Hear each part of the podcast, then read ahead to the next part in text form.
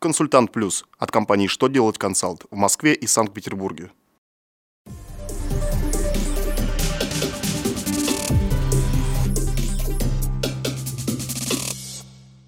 Добрый день! Для вас работает служба информации телеканала «Что делать ТВ» в студии Ольга Тихонова. В этом выпуске вы узнаете, какие разъяснения по заполнению 6 НДФЛ дала Федеральная налоговая служба, какая уголовная ответственность установлена для организаций, не выплативших страховые взносы, как учитываются затраты по закупке одноразовой продукции для упрощенцев. Итак, о самом главном по порядку.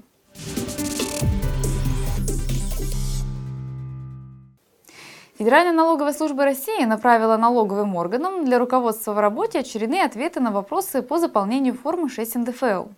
В письме разъяснен порядок отражения призов, материальной помощи при рождении ребенка, отпускных, выплат по договору гражданско-правового характера и среднего заработка за период командировки.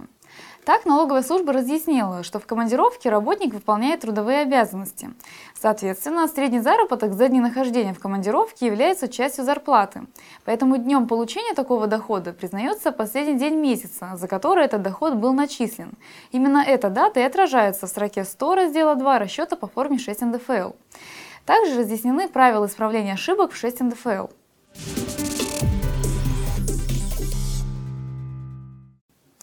Для налогоплательщиков в Уголовном кодексе Российской Федерации установлены новые статьи, определяющие ответственность за уклонение от выплат взноса на травматизм.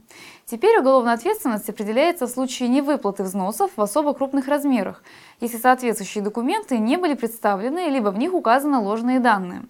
За подобное правонарушение предусмотрена мера наказания в виде штрафа до 500 тысяч рублей.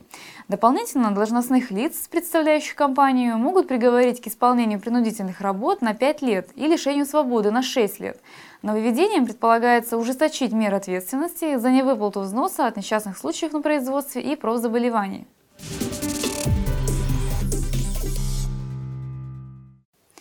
Письме Министерства финансов отмечается, что в соответствии с налоговым кодексом Российской Федерации упрощенцы вправе учитывать расходы на приобретение бахил и одноразовых стаканчиков при расчете единого налога.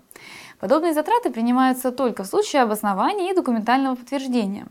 Также в статье 254 Налогового кодекса установлено, что в состав материальных затрат входят расходы на покупку разового рода средств персональной и коллективной защиты, которые предусмотрены законодательством и не относятся к амортизируемому имуществу.